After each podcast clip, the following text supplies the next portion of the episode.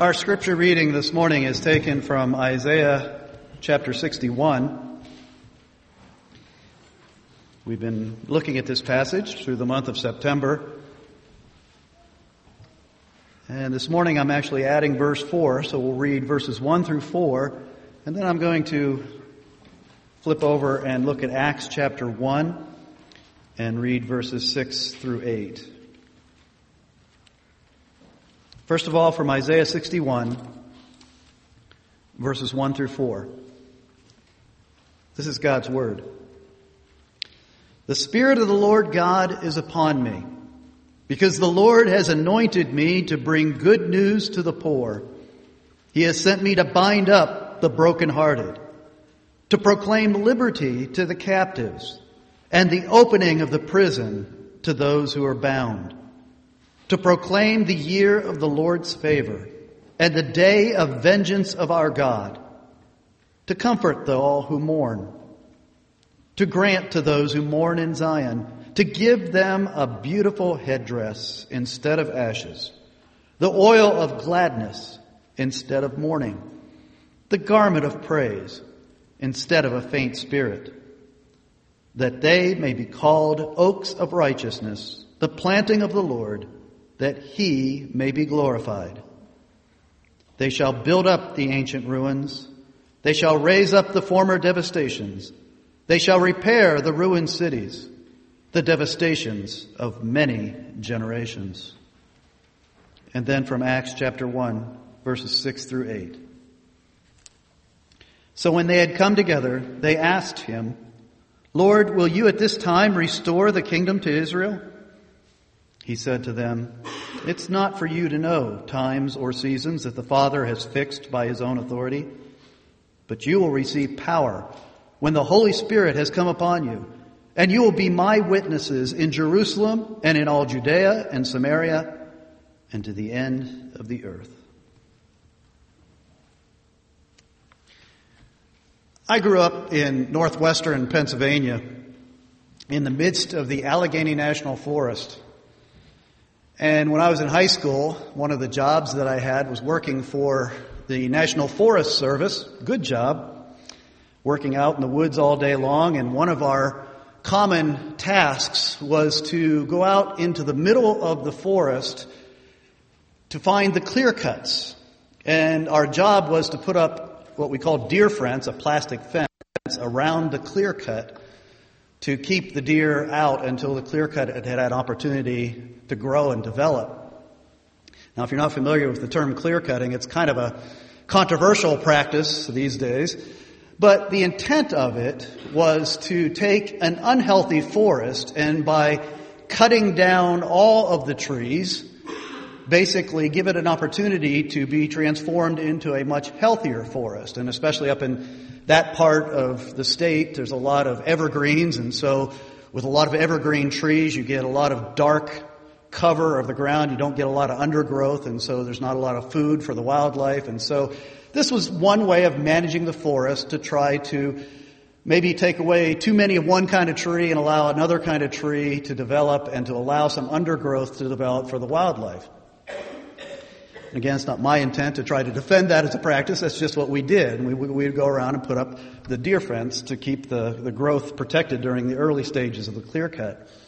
Well, I was thinking about clear cutting this week uh, because I was interested. I was thinking about the beginning of the book of Isaiah and how in that, those first few chapters he's talking about God's judgment upon the wickedness upon the earth.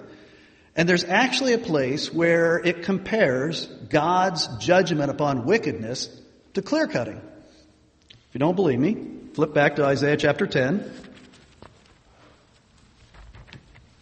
In Isaiah 10, the end of chapter 10, in a passage that's talking about God's judgment, he's already talked about God's judgment upon Israel, his people, and here he's talking about God's judgment on his en- on the enemies of Israel, the enemies of God. And at the end of chapter 10, this is what it says, verse 33. Behold, the Lord God of hosts will lop the boughs with terrifying power. The great in height will be hewn down, and the lofty will be brought low.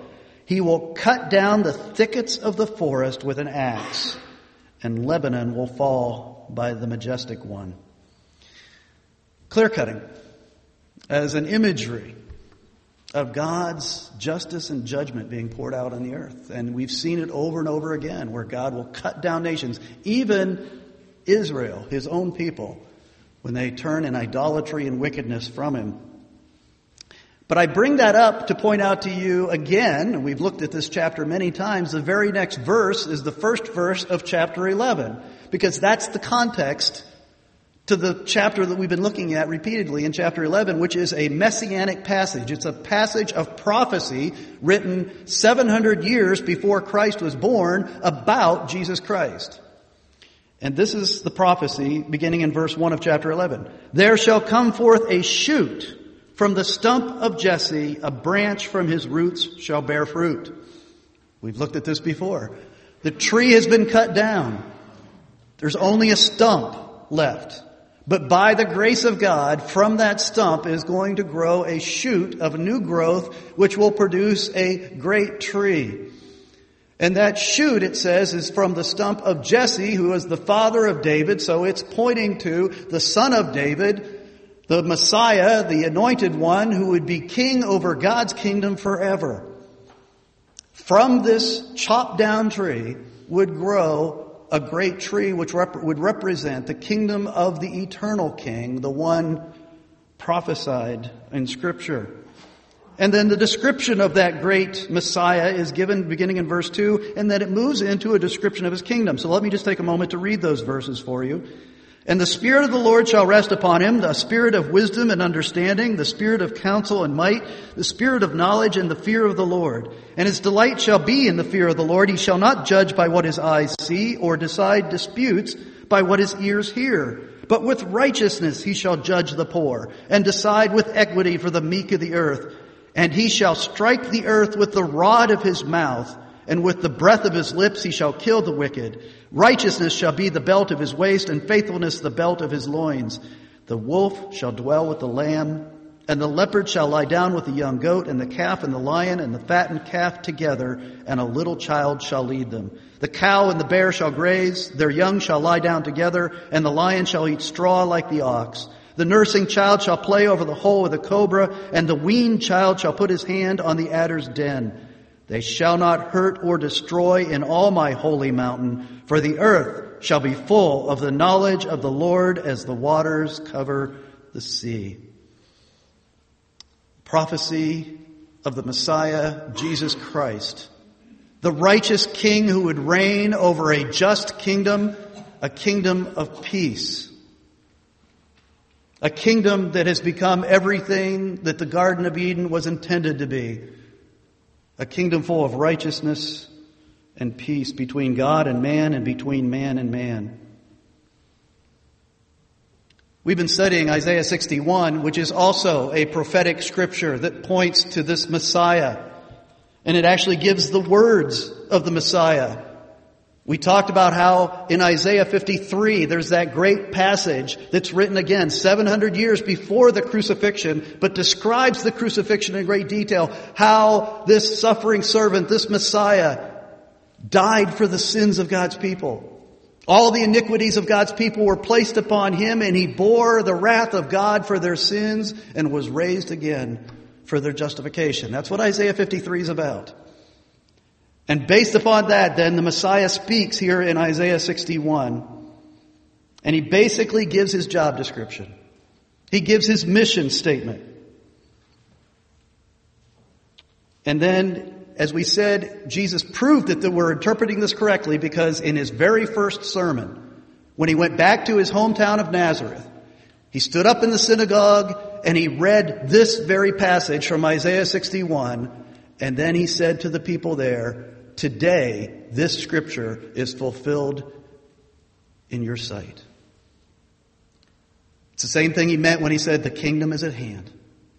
I have come to establish this kingdom. The shoot from the stump of Jesse is growing. The kingdom is here and it's going to grow. and it's going to grow according to that great vision in Isaiah 11 till the whole earth is full of the knowledge and the glory of the Lord. And so, in a sense, that's what the kingdom work is today. Christ has established the kingdom and in a very real sense to use the language and to borrow the metaphor from Isaiah 61. What's happening is the spiritual reforestation of creation. As the Lord raises up oaks of righteousness, as we become like trees planted by water, as we have roots growing deep into the Word of God, and as we grow up spiritually strong and healthy and bear fruit of obedience and service and worship, we become the fulfillment of this kingdom. As Tom mentioned a couple of times, the kingdom of God is in our midst as this great work of grace is going on among us. And I purposely included verse 4 this week. We hadn't looked at verse 4 before. But this is the effect. As the kingdom is established among the people of God, as they become great oaks of righteousness, what's the effect? And look at verse 4 again. They, these oaks of righteousness, shall build up the ancient ruins. They shall raise up the former devastations. They shall repair the ruined cities, the devastations of many generations. This world is broken. It's broken by our sins.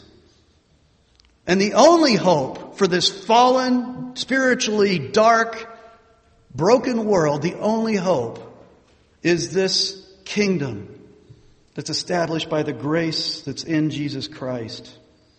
Now it's interesting, Isaiah, 700 years before Christ, gave these words of prophecy to the people of God in the state when they were the stump. They were the cut down tree. They were under God's judgment. They were about to be taken away into Babylon, into captivity at the hands of their enemies to suffer for a couple of generations. And these words were meant to be the light at the end of that very long and dark tunnel, something to hold on to through that captivity. And I'm sure that as the people in Isaiah's time heard these words, they thought about going back to Jerusalem and rebuilding the city walls and rebuilding the city and rebuilding this glorious temple. And once again becoming the great kingdom and, and putting David's son back on the throne and, and becoming the great kingdom over all the world. I'm sure that's what they saw. But they didn't understand that that was far too little of a vision for the work of this Messiah. And it never was fulfilled in Old Testament Israel. When Israel went back to Jerusalem, it was a pitiful shadow of what it had been in the great and glorious days of David and Solomon. Remember that when they built the second temple after the exile, when they built that second temple, the older people wept. It was so inferior to Solomon's temple. And we know from that point on that political Israel, the ethnic Israel, the Israel that was in the, the Palestine of that time was never a great kingdom again. It was always under the iron boot of some world empire, whether it be the Persians or the Greeks or the Romans. No, the fulfillment of Isaiah 61 is not in the nation of Israel of the Old Testament. The fulfillment of Isaiah 61 is in the church of Jesus Christ as we are the kingdom of God, the visible kingdom of God in the world. We're not the entire kingdom of God. The kingdom of God is anywhere where Christ is Lord, and that's everywhere. But we are the vis- visible manifestation of the kingdom of God. What does the kingdom of God look like? The kingdom of God looks like God's people loving God and loving each other. That's what the kingdom of God looks like. And it is being restored. And I hope that according to the pattern of the Lord's Prayer, you are regularly praying, Our Father who art in heaven, hallowed be thy name. Your kingdom come. Your will be done. It's happening as we speak. How does it come? How does the kingdom come? What's the means of that restoration? We've already seen this. We looked at it a couple weeks ago. The power, the engine that drives the kingdom of God. The sword that fights off the powers of darkness to establish the kingdom of God is the Word of God. We saw that in Isaiah 61. It's the proclamation of the word of the Messiah that brings the kingdom into existence. The Messiah is anointed by God to bring good news to the poor, to proclaim liberty to the captives, to proclaim the year of the Lord's favor, the day of God's judgment.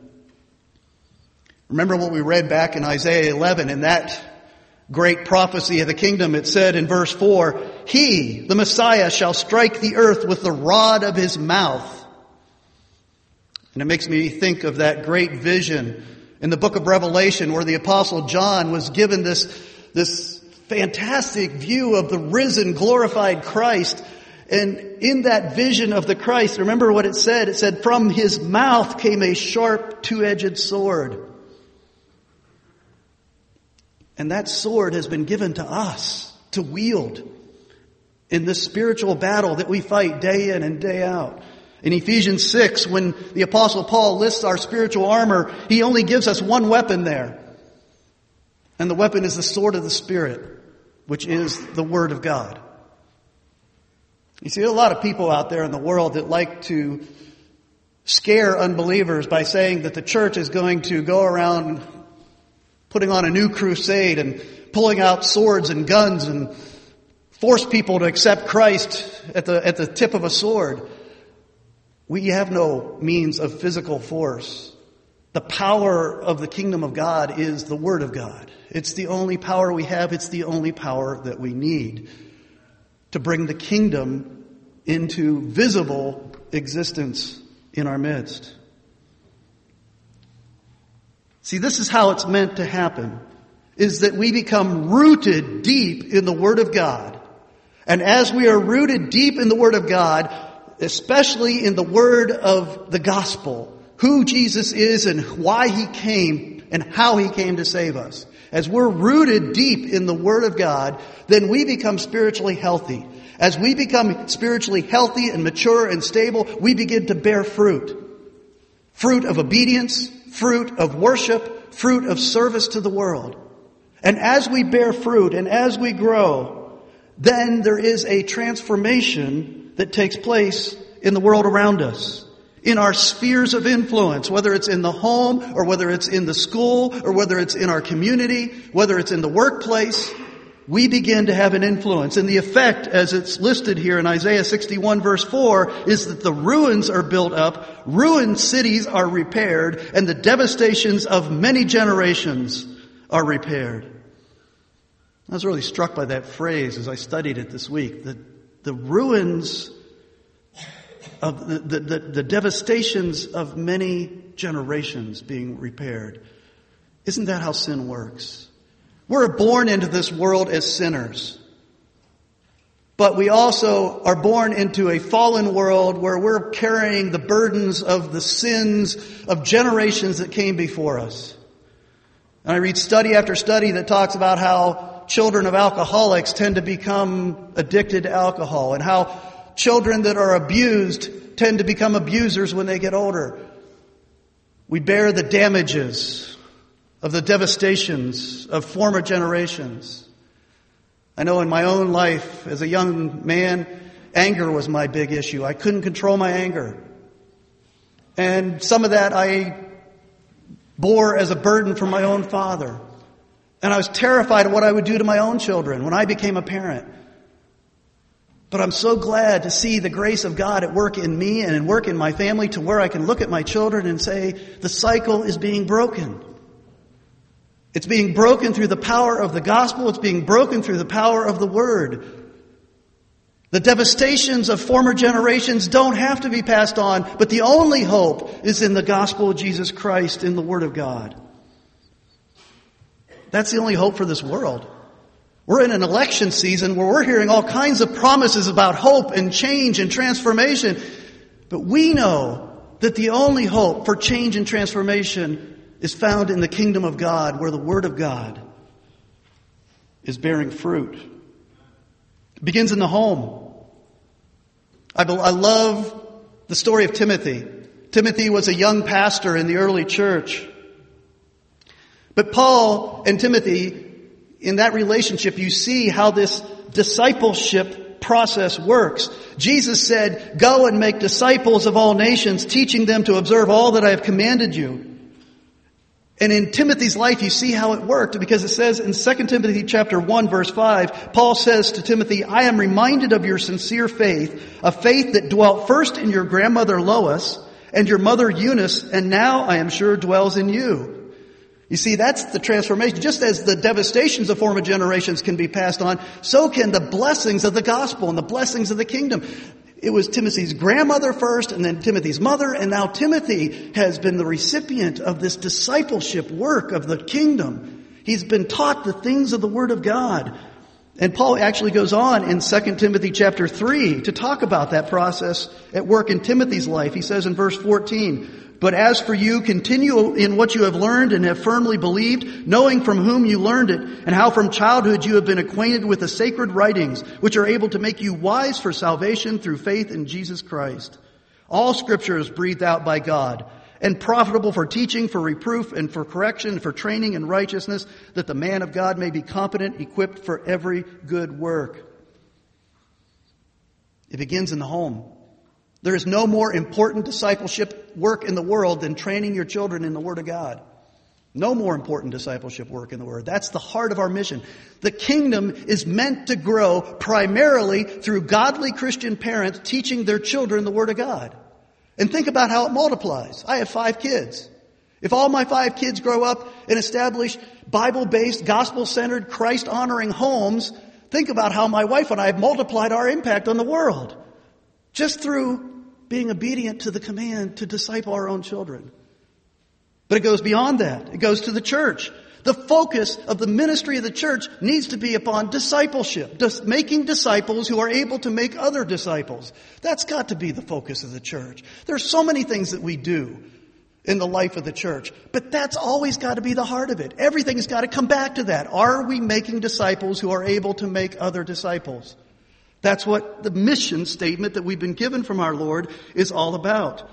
Paul said to Timothy, again, Paul said to Timothy, chapter, 2 Timothy chapter 2 verse 2, what you have heard from me in the presence of many witnesses, entrust to faithful men who will be able to teach others also. That's the command. That's the mission statement. Learn the scriptures, pass the scriptures on to others. Bring the truth of the Word of God to bear on the lives of other people, whether it be through teaching, whether it be through example, whether it be through any means of supporting those who do that. Whatever means, be involved in making disciples. And the kingdom will grow exponentially. As we're involved in small group Bible studies, as we're involved in Sunday school classes, as we're involved in, in uh, men's groups and women's groups, youth ministry, by whatever means, make disciples because that's our core mission. And then it'll have an impact on the community. As families make up the church, as the church makes up the visible representation of the kingdom of God, and the kingdom of God is in the midst of State College, Pennsylvania, State College, Pennsylvania will be changed.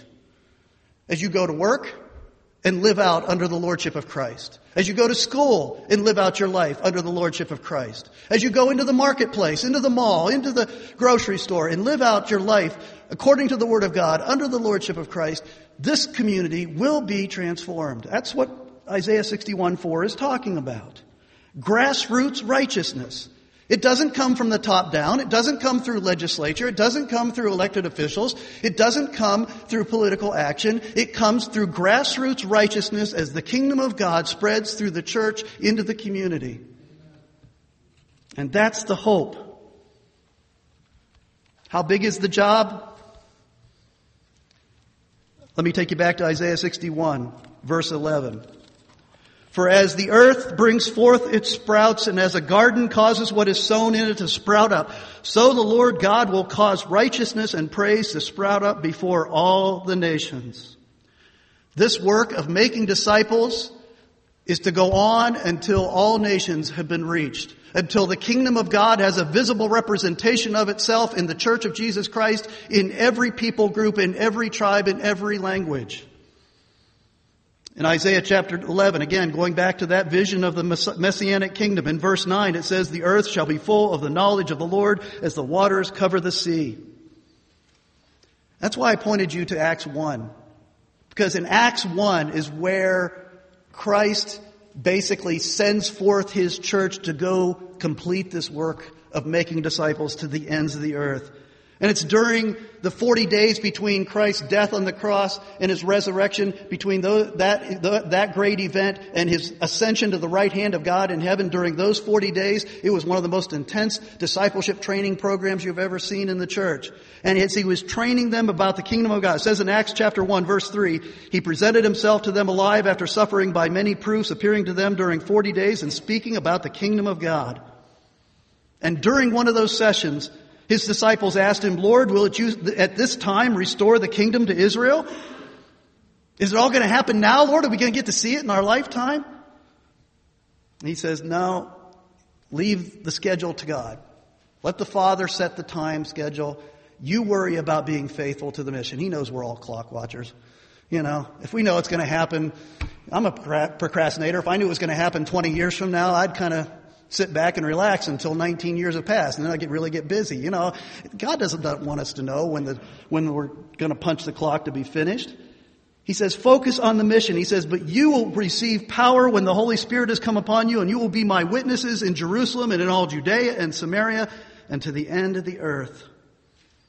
And that's what the book of Acts is about as the kingdom of God in the visible church through the preaching of the word, the preaching about the crucified and risen Jesus Christ, as that preaching went out from Jerusalem to Judea to Samaria, it went out eventually by the time you get to the end of the book of Acts, Paul is sitting in Rome right under the nose of the emperor over the known civilized world preaching the gospel. And from there, it would begin to reach the four corners of the earth. Matter of fact, I don't know if you ever noticed the last two verses in the book of Acts. Listen to what it says.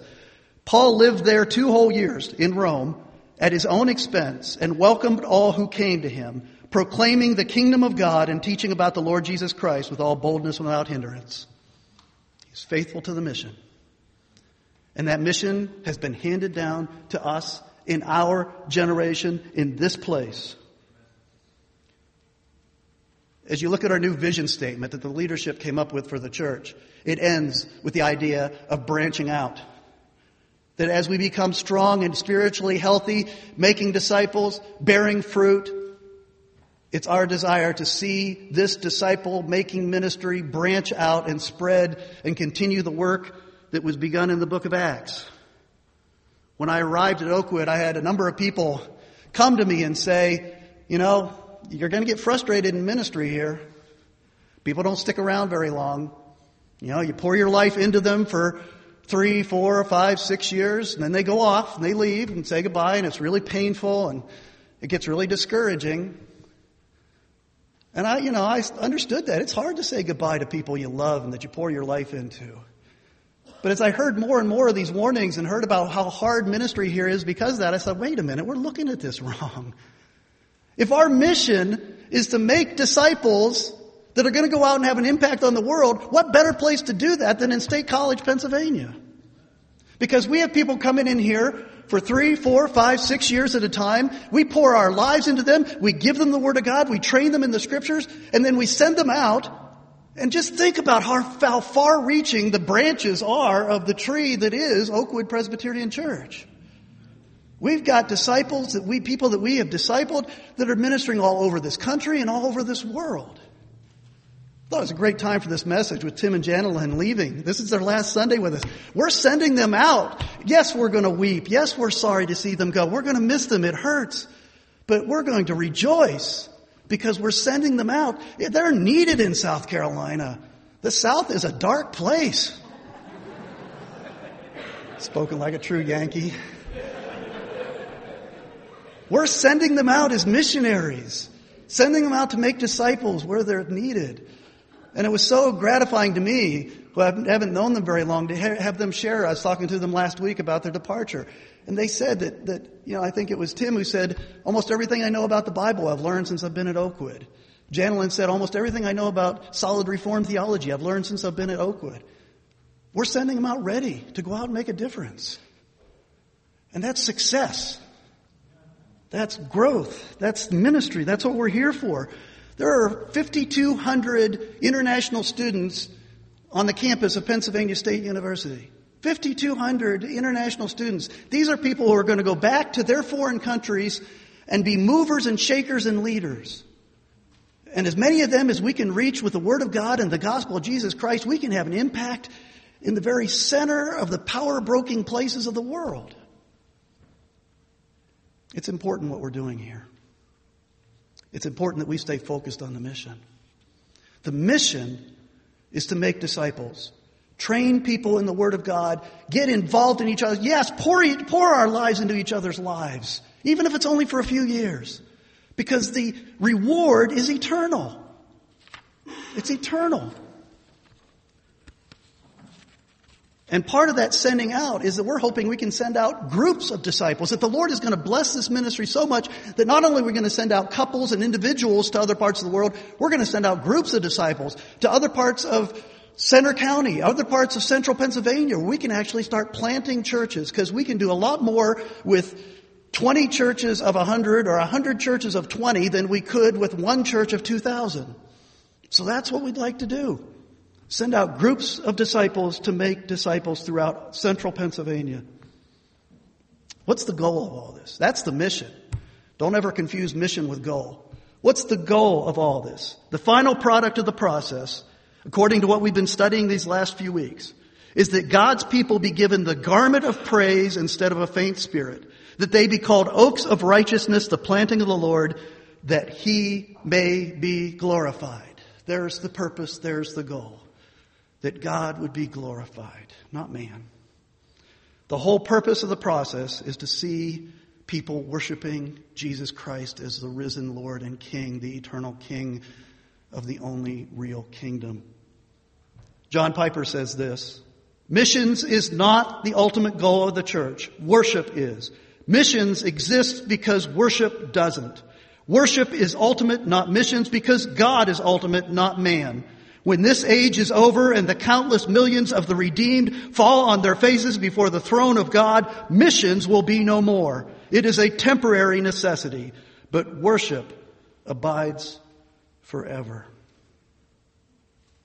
By God's grace, we long to become oaks of righteousness, growing roots deep in God's Word, bearing fruit of God-centered holiness and worship and branching out with gospel-centered witness and service to, Penn, to State College, Penn State University, Central Pennsylvania, and the world.